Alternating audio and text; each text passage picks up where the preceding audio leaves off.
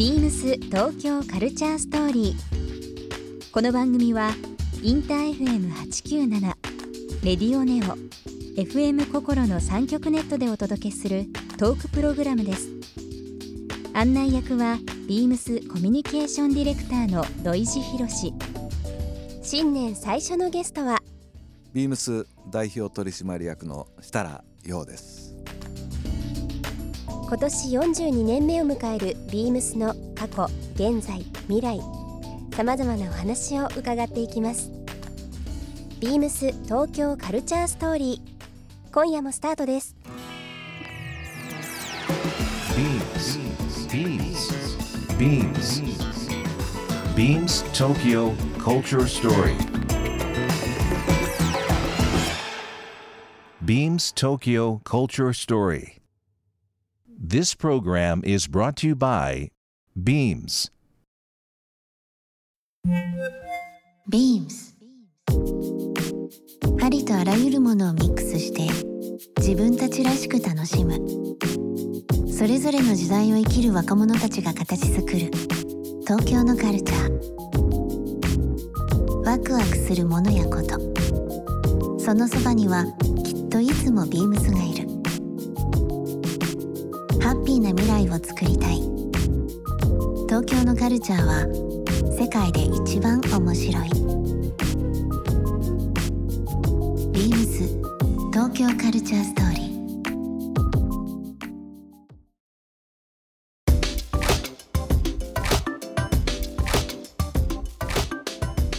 なんかあの時代がまあいろいろ変わってあの情報を仕入れたり発信したりっていうのはもうここ12年まあもう急激に変わってると思うんですけど、はい、さっき今お話ありましたけど、まあ、6.5坪で始まり、はい。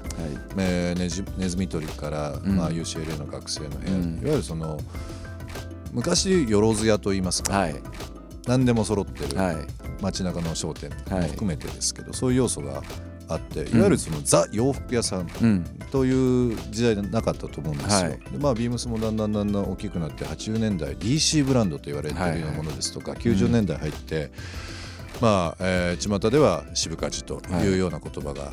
蔓延していろんな形で00、まあ、10年、まあ、今の20年に向けていろんなビームスというのは出てると思うんですけど、はい、改めて聞いてると面白いのが、うん、まああのー今ってそのよろず屋というのがジェネラルストアですとか、はいはい、いろんな言い方によって変わってますよ800円のものと10万円20万円のジャケットコートっていうのが同じテンションで、同じ見え方で売り場に並んでたりとかするじゃないですか。うん、まあ一時はこうブランドであの店レイアウトしたりだとか、世の中的にもあのブランドがいいよねってことでブランド結構ブランド志向が強かったと思うんですけど、はい、40年という時間を経て、うん、まさに改めて76年、まあ、70年代中盤ですね、はい、半ばに流行ったものと、うん、今提案されているものってすごくまたなんか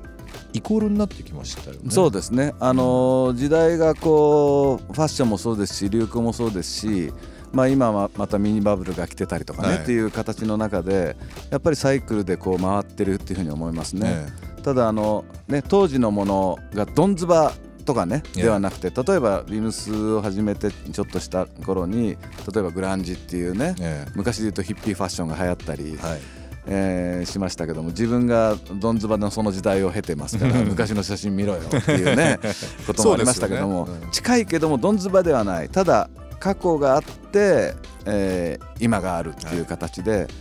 まあ、我々がずっと40年間提案してきたものもですねその時代時代は分からないんですね、うん、うちのスタッフたちにも言いますけども、うん、例えば 70, 70年代風の車だとか、はい。えー、60年代風のインテリアだとか、えー、80年代風のお化粧だとか、ええ。それがその時は自分たち気が付かないけどもやっぱり10年20年経ってみるともうどれを見てもうわーやっぱ70年代風だよねとかね、ね、っていうのがあるわけで、うん、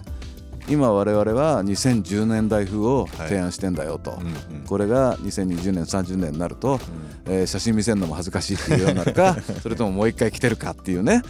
えーところの提案をしてるわけで、うん。えーすごい面白いなっていうふうに思いますね。なんかあの社内でいつもミーティングするときに、うん。まあ、先輩からそういう経験論経験談を学んで、はい。まあ、若い時若いチームからはその感覚論感性論じゃないですけど、なんかそういう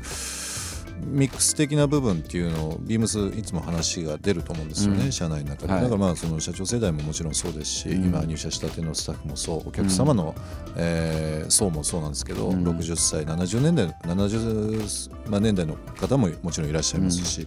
ある意味そのビームスっていうのを一言であの伝えるのが難しくなってきてるとは思うんですよ、はい。昔みたいにその渋かじがいいよとか、はいえーレイ・ビームスのフレンチルックがいいよとか、はい。はいというのではないと思うんですけど、うん。今なんかこうビームスという言葉、まあ、社長という立場としてなのかはい。どうか分かりませんが、うん。今ビームスという言葉をですねはい。一言二言でもし例えるならばはい。どういった表現っていうのが出てきますかね？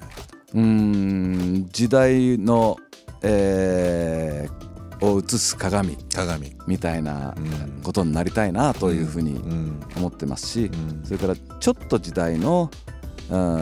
光を照らすはい。集団だっていうふうになりたいというふうに思ってますね。そうですね。まあ僕はあののずずっと長い経験の中で言うとあの新しいもの、ねまあ、僕らは提案してますけども新しいものの中には必ず懐かしさがあると思ってるんですね。そうじゃなければやっぱり人の心に届かないっていうかはいだから、えー一人の人もそうですし自分の中のルーツみたいなもの初めて気が付く何かファッションであったり音楽であったり社員たちが入ってくると聞くんですけどもね初めて親に着せられたものじゃなくて自分がこれ欲しいって言ったものなんだっていう。それから初めて自分が買ったレコード今でいけば自分で買った CD は何だとその後いろんな音楽の変遷をその個人がししてるにしてもですね必ずそれって残ってるんですね。ね。やっぱりフうん。ァッションの中にも。うん。だからビームス自体もそうだと思うんで、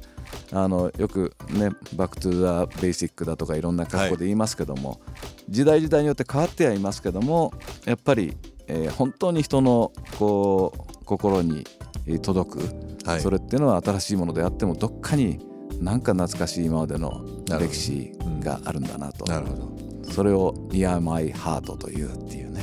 自分ではちょっと最近ちょっと横文字が増えましたけど ワールドワイドな話にそうそうそうそうそうそう。スローガンにしてもそうですけどね、